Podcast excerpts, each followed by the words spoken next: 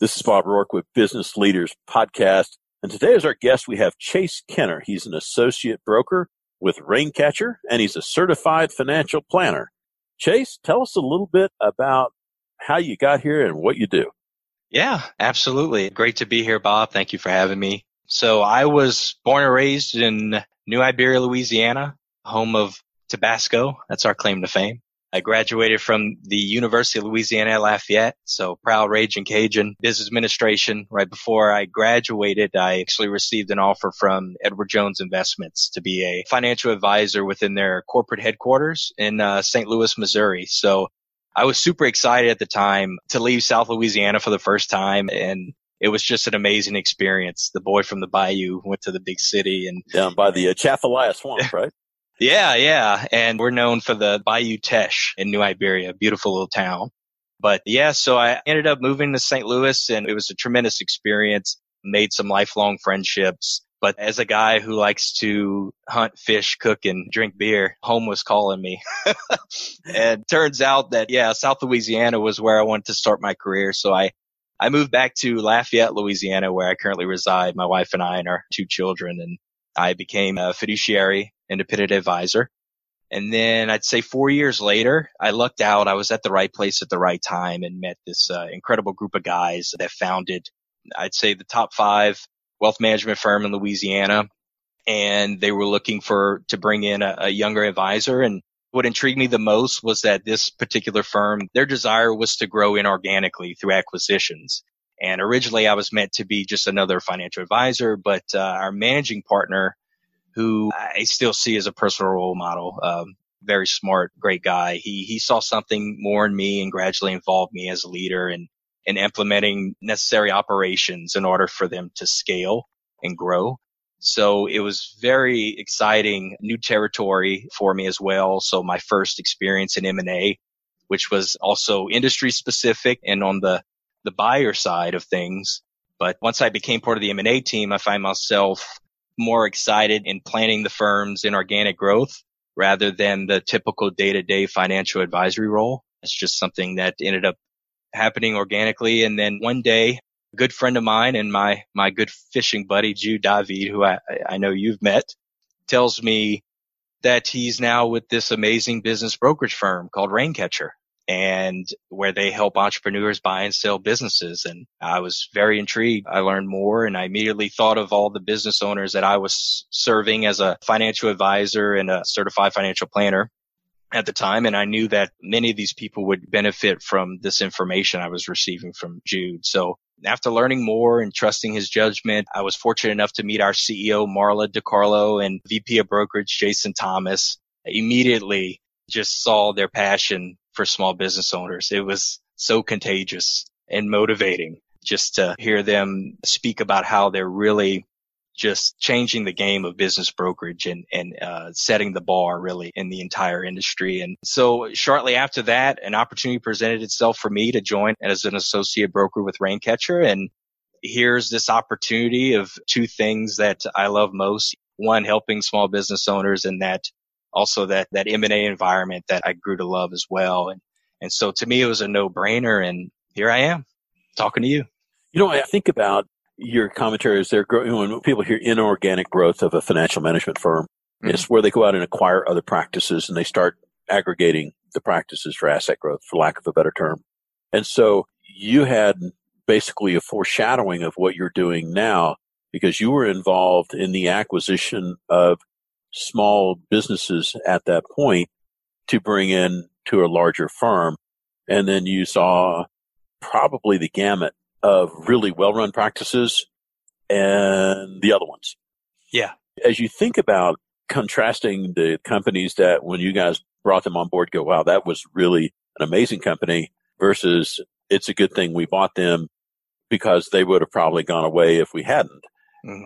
What was the chief characteristics that you saw in those companies that you see now working with other business owners? Great question. So I see a ton of similarities. I think that in having that buyer's lens with the inorganic growth and the acquisitions from wealth management firms, I was able to really see the risk involved for a buyer. There's a, just a ton of risk when you're acquiring someone else's company.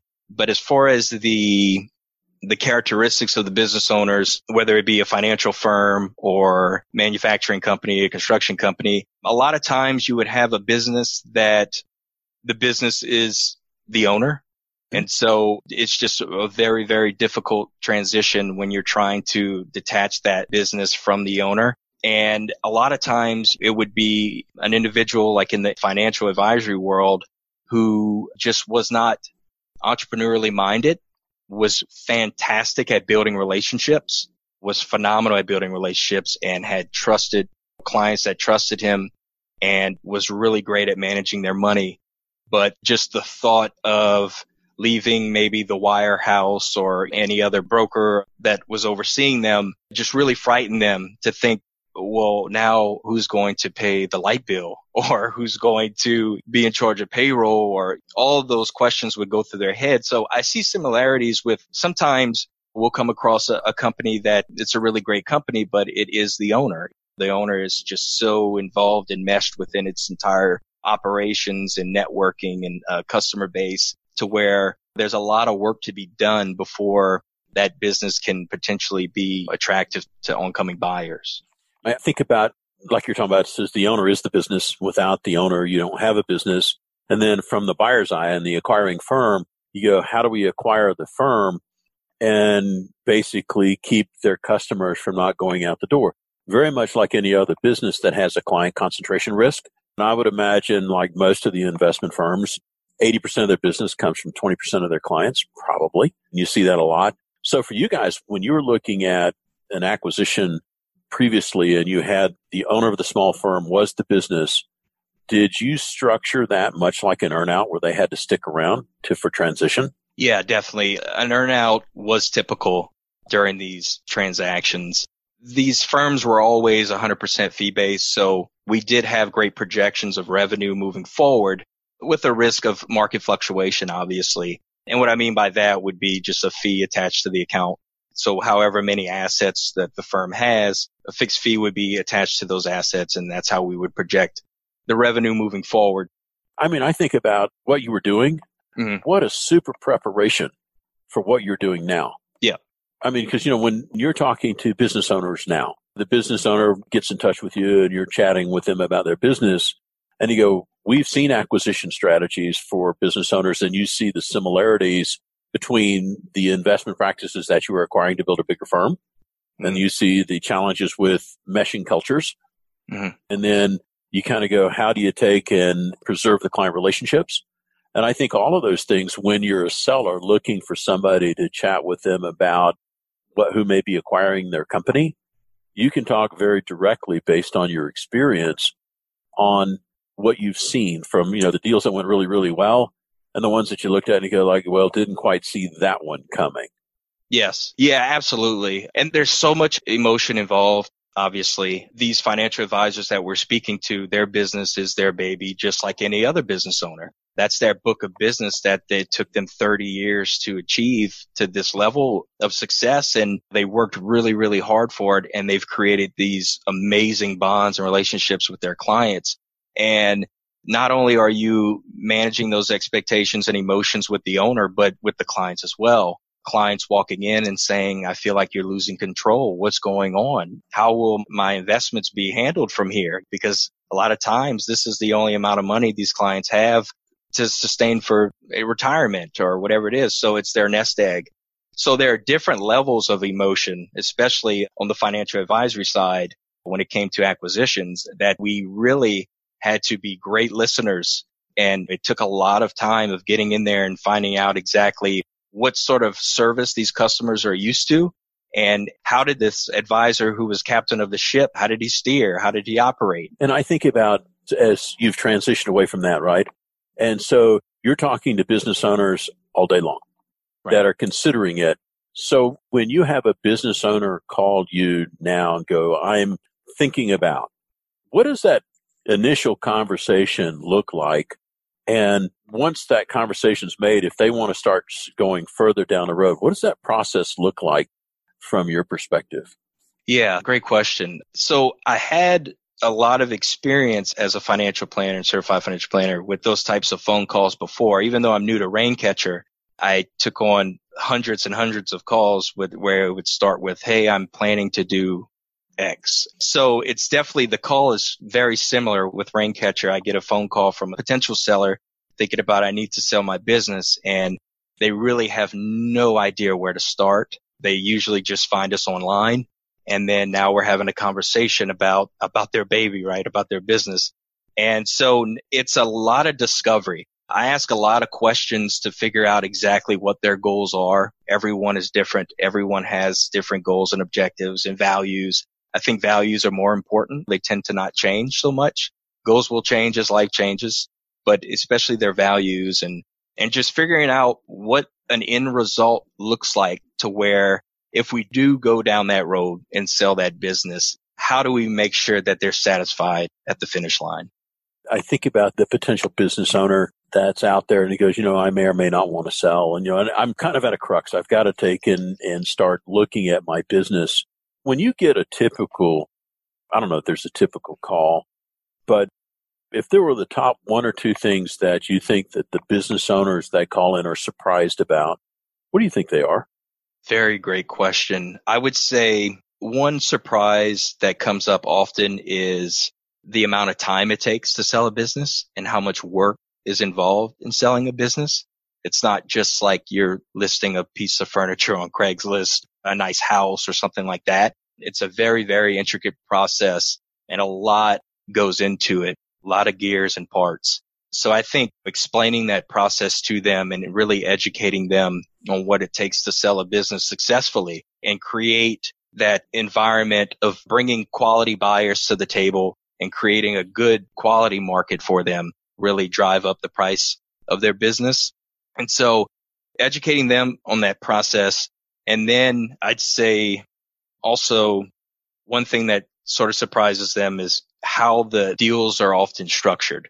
Many times they're expecting just someone to just write them a check 100% cash or going back to what you were talking about earlier with earnouts, performance based metrics of getting paid. A lot of times they're really not aware of how those deals are structured. And so educating them on those things as well to where everyone's on the same page and setting realistic expectations.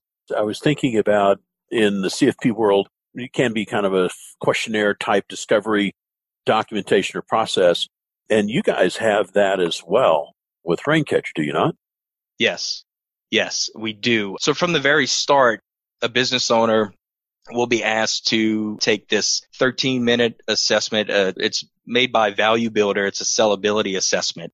And it's a fantastic questionnaire that will basically benchmark the business owner's company based on its industry and its peers and provided a score, a sellability score to see how sellable the business is. Unfortunately, most businesses just that go to market end up not selling because maybe the business was too attached to the owner or just wasn't priced properly, wasn't marketed well, whatever the reason might be. Majority of businesses that actually go to market actually do not end up selling.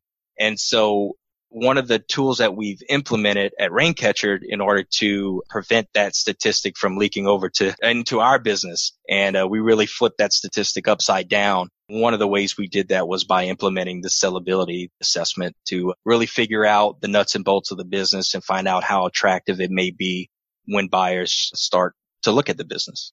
You know, I think about the value of that discovery, right?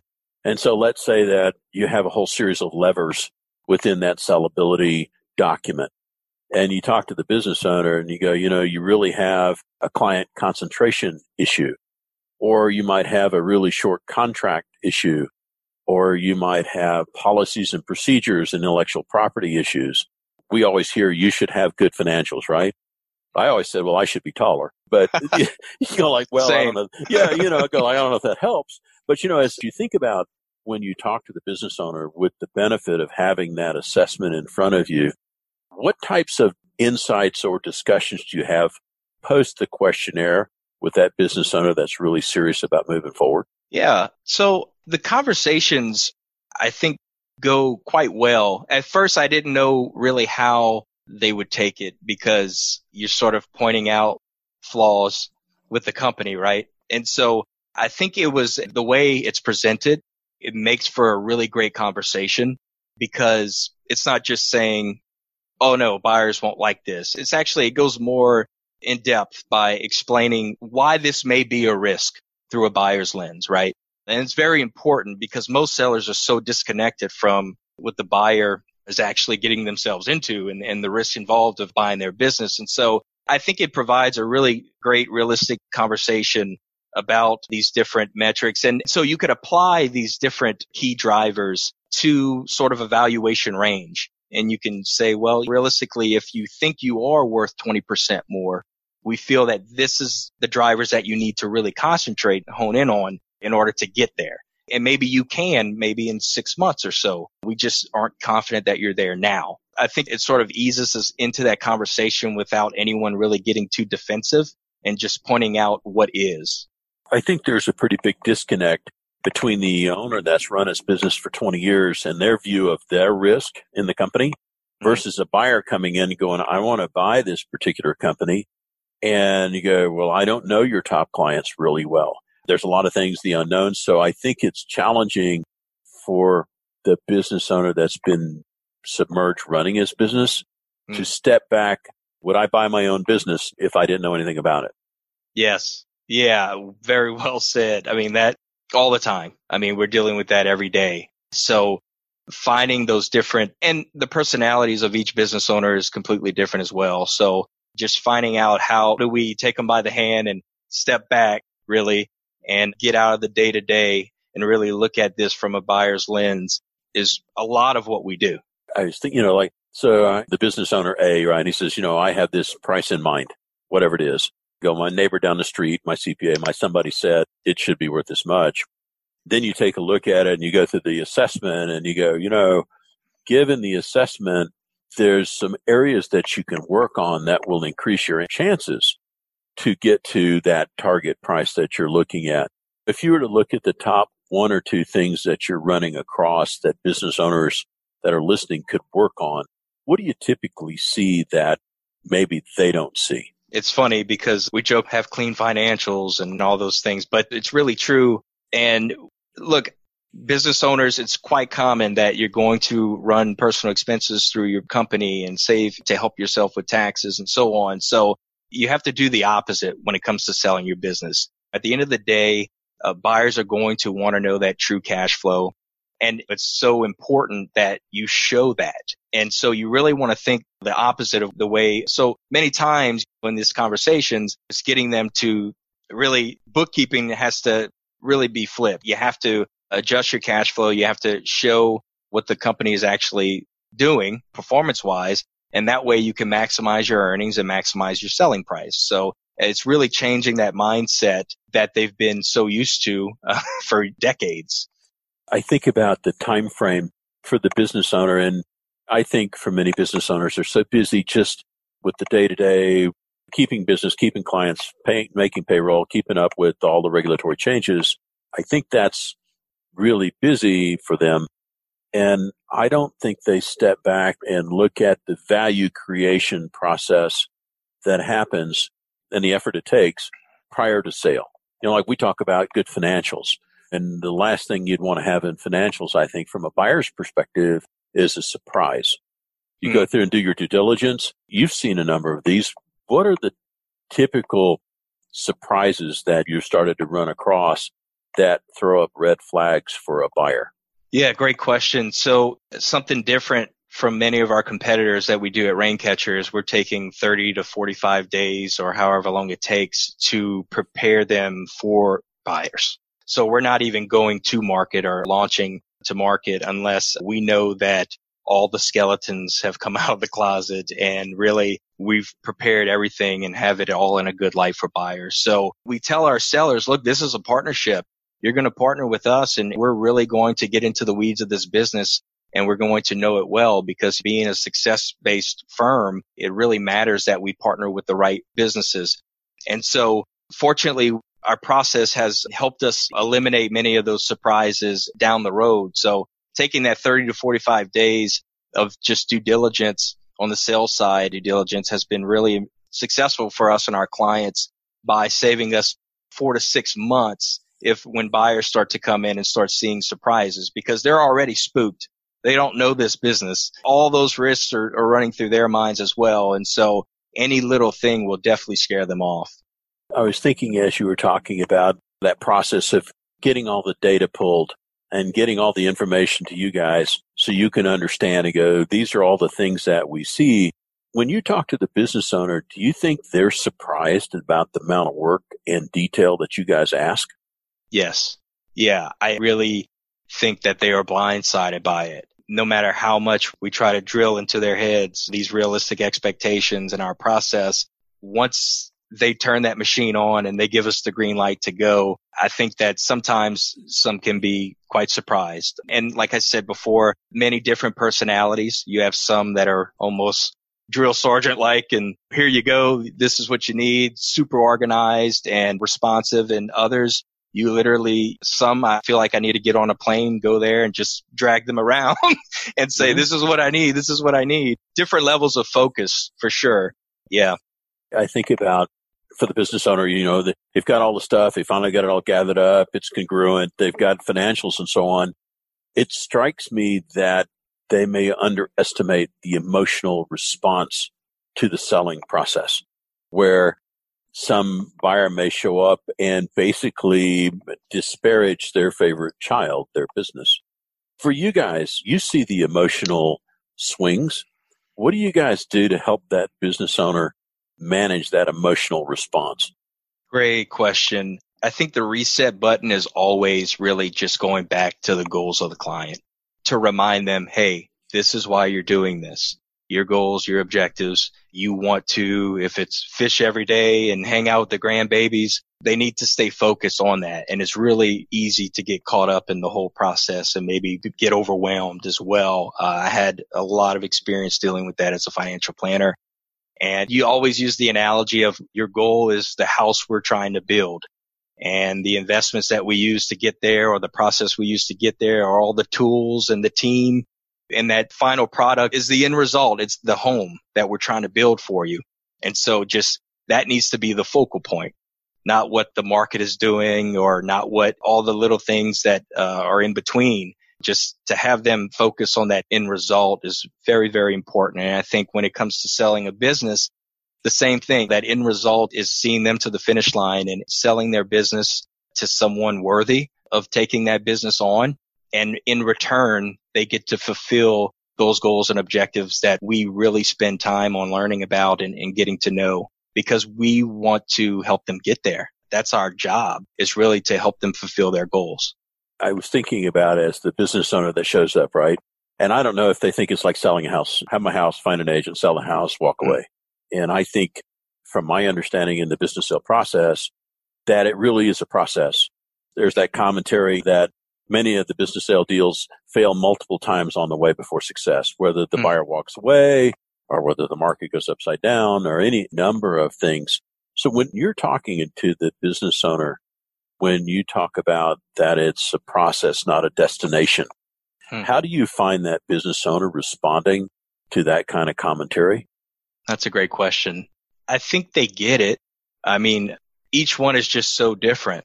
Like I said, if things do become overwhelming for them, that's an opportunity for us to make sure we're still on the same page. Maybe they're having second thoughts, or maybe the grass wasn't so greener on the other side like they thought it was. Maybe something just changed within their goals or their family. So I think the conversations and the relationship have to go beyond just broker client to be an advisor and get to know what's going on throughout the entire process. Because at the end of the day, we're trying to help them live a lifestyle. At the end of the day, after the transaction, a lot of times these are individuals who are retiring and this is their nest egg and liquidating this business is the only tool that they have to really diversify their income and retire on. So yeah, I think it's just really focusing on the client and having to stop every now and then as the, as the broker to have those conversations and make sure that, hey, are we still on the same page? Are we still on track? Or do these goals still make sense for you? I was thinking as you back, you were commenting on the team, right? Hmm. You're on the seller's team, but you also have a really extraordinary depth of field of people within Raincatcher that's also on the team. If you've got some comments about the depth of those folks, in fact, your fishing buddy. Yeah. Yeah. No, I mean, yeah. Heck of a guy. I mean, he's super intelligent. I leverage his intelligence all the time. Sometimes I'm selling Jude. we well, you know, he's got a depth of experience uh, from doing M&A. You've yeah. got a depth of practical experience from doing acquisition on practices to aggregate. And I would think that's a strategic purchase as yeah. I would think about those practices. So you're experienced in the strategic acquisition space.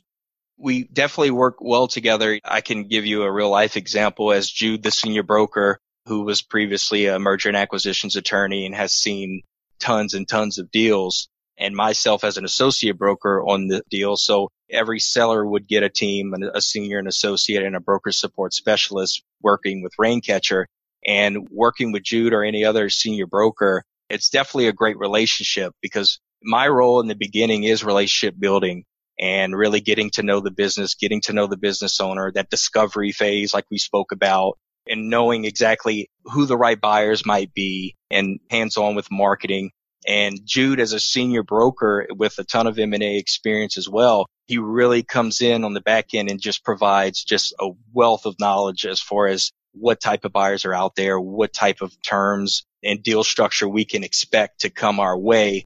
And you're dealing with a lot of buyer interest. At Raincatcher, we're casting a wide net, but also able to gather the attention of really quality buyers coast to coast. You so guys have a, we didn't talk about that. You guys have an extensive buyers pool or inventory. Yeah. Yeah. We have thousands of vetted buyers who are cash ready looking for a specific industry. So we do things quite differently. We just don't hand over information to these buyers that give us a call. We actually vet these buyers and see if they are serious about acquiring a company and we get to know them quite well. So we have a great process in place, a great team on every transaction, on every deal. And our backgrounds and our roles are really, I think, come in handy as we go down the road with our clients, with our customers. I was thinking about uh, having talked to some of the other folks. I mean, you have M&A experience. You have folks in the real estate development business. You know, Marla was, ran a, a fractional CFO firm forever, was a CEO yeah. of a company. I mean, there's, so you have this really broad pool of talent. And I was thinking, so for the business owner goes, so okay, walk me through how this looks. So they go through the sellability assessment. All right. Then they have a discussion with you. And then there's the fact gathering component. And so you get all that to that point. What are the next steps between getting that gathered up and getting the business closed? What do those steps look like? Yeah, great question. We start off with a kickoff call and they get to meet the full team. And so we introduce the senior broker, the broker support specialist, and we have a what's called an FAQ where we are asking them a ton of questions about their story, their business, their customers, how they've acquired their customers, suppliers, you know, all of those necessary questions. And we're asking this all through a buyer's lens as well. We're gathering a bunch of materials so our copywriters and our marketing team can come in and create what's called a confidential information memorandum. Call it a CIM because it has a very long name. it's a tongue twister. But this is a 30, 40 page document, like a prospectus that highlights the business, provides a SWOT analysis, financials, provides the story of the business. It's a fantastic professional piece that you would see on the level, I guess, of investment banking or a company launching an IPO. So we're creating all this marketing and concurrently we're also doing our due diligence within the financials. So we have a third party auditor that comes in and so we have an unbiased recast of the financials maximizing the earnings in order to adjust the cash flow, show the true cash flow of the business. And now once we've completed that process, which is 30 to 45 days or so, then we're ready to launch and go to market. And every business is different, but we try to, like I said before, we, we do cast a wide net. There are different approaches that we take. One is our internal network, those thousands of buyers that we spoke about. It's a proprietary network of buyers that we have. We know exactly their spending limits and what they're looking for, what kind of deal they're looking for and industry as well. We take advantage of the digital scene, BizBuySell, Axial, a lot of classified websites that we will also take advantage of and Google ads. And so a lot of different approaches that we take. And we also get to know the owner really well and figure out what sort of synergistic or strategic buyers might be out there and create a list of those as well. And that's more boots on the ground, just giving them a call and letting them know of an opportunity that's out there. And throughout that entire process, we really have to keep confidentiality in mind. And, and it's very, very important that this business continues to operate smoothly. Financials remain healthy, revenue remains healthy, relationships with their employees and relationships with their customers and suppliers. And we want to make sure that we don't rock the boat at all because this is a heck of a business and the business owner gets to concentrate on that while we're doing all of this stuff in the background and also making confidentiality a priority. So once we go through that process, really the easy part for us is really finding that buyer, probably that first 20% or so. And then the real work begins after that. So it's really vetting these buyers, really filtering them out, seeing who would be a great fit to carry the torch forward for this business owner and its baby. And so figuring all those things out and then also helping the seller negotiate terms that align with their goals and what they're trying to accomplish after the transaction.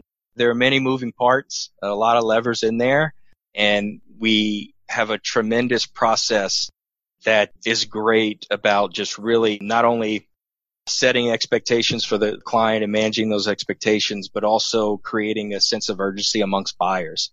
I heard someone say before, a smooth talking broker is not going to maximize the selling price of your business. It's going to really be a process that can create deal tension and competition amongst buyers. That's what a market is. And so you want the right buyers at the table at the same time competing for your business. And so we really do a great job of pushing timetables on these buyers, creating that sense of urgency and that competitive nature that we feel really maximizes the selling price at the end. Well, you, know, you were talking about employing copywriters to tell the story of the business. And I think as far as for many of the business owners, I think that's interesting. It's probably maybe the first time somebody ever saw somebody tell the story of their business and what it means and the highlights of the business. And I think for the buyer, buyers, everybody likes the story because then it helps you visualize what you're getting ready to do. So I think that's a value for you looking out in the business space, if there's a business owner out there right now going like, well, I'm not really sure. What advice might you have to the business owner that's considering says, I don't know if I want to sell this year or next year. I'm not really sure how much time it'll take. And I really don't know what are the drivers of what creates more value in my company. What advice might you offer to that business owner? Yeah, that's a great question. It's a bunch of questions. Sorry. I kept going on. yeah. That's what makes it so great. Yeah, I think that another part of our job really is to let business owners know that they have options. There are many different options. You don't have to just sell your business. So we have different conversations with different people just because they may think they want to sell. And then we go down that road, we have that conversation, then come to find out, well, they planned on sticking around for two, three more years. So maybe selling is not the best thing to do right now. But yeah, so I think it's really just figuring out, and it always goes back to figuring out those goals. What are they trying to accomplish here?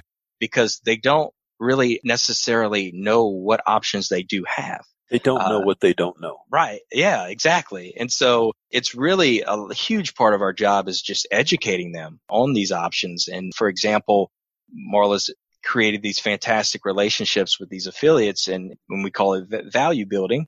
And so many times the business might not be necessarily ready to exit and not sellable. And so we can work with professionals who are experts at really creating value for the business and making a, a strategic plan to exit in X amount of months or years and, to really know, maximize. I'm sorry to interrupt. Those partners that come in, they'll say, okay, here's some key drivers in your business that a buyer's mm-hmm. not going to be that favorably impressed with. All right. So a partner comes in and helps the business owner address potential buyer eye deficiencies, better contracts, diversified sales effort, having a fractional CFO instead of no CFO. Right. Those kinds of things coming on board is what that value building expert does.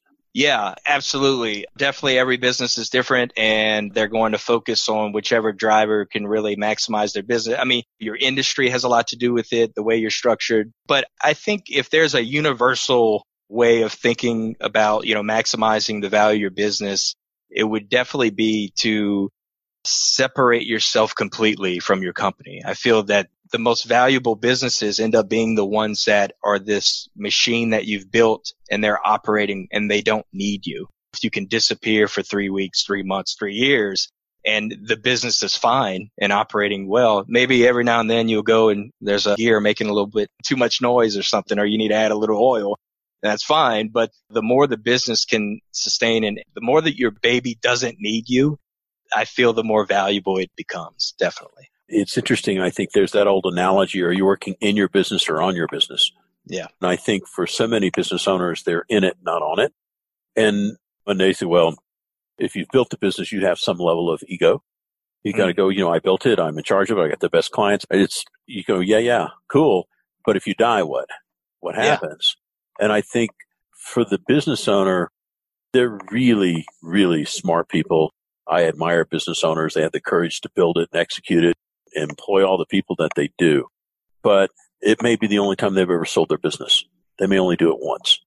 And for you guys, you see hundreds and hundreds of businesses over time come to market.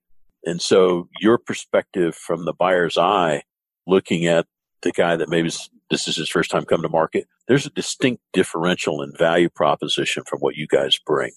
My opinion.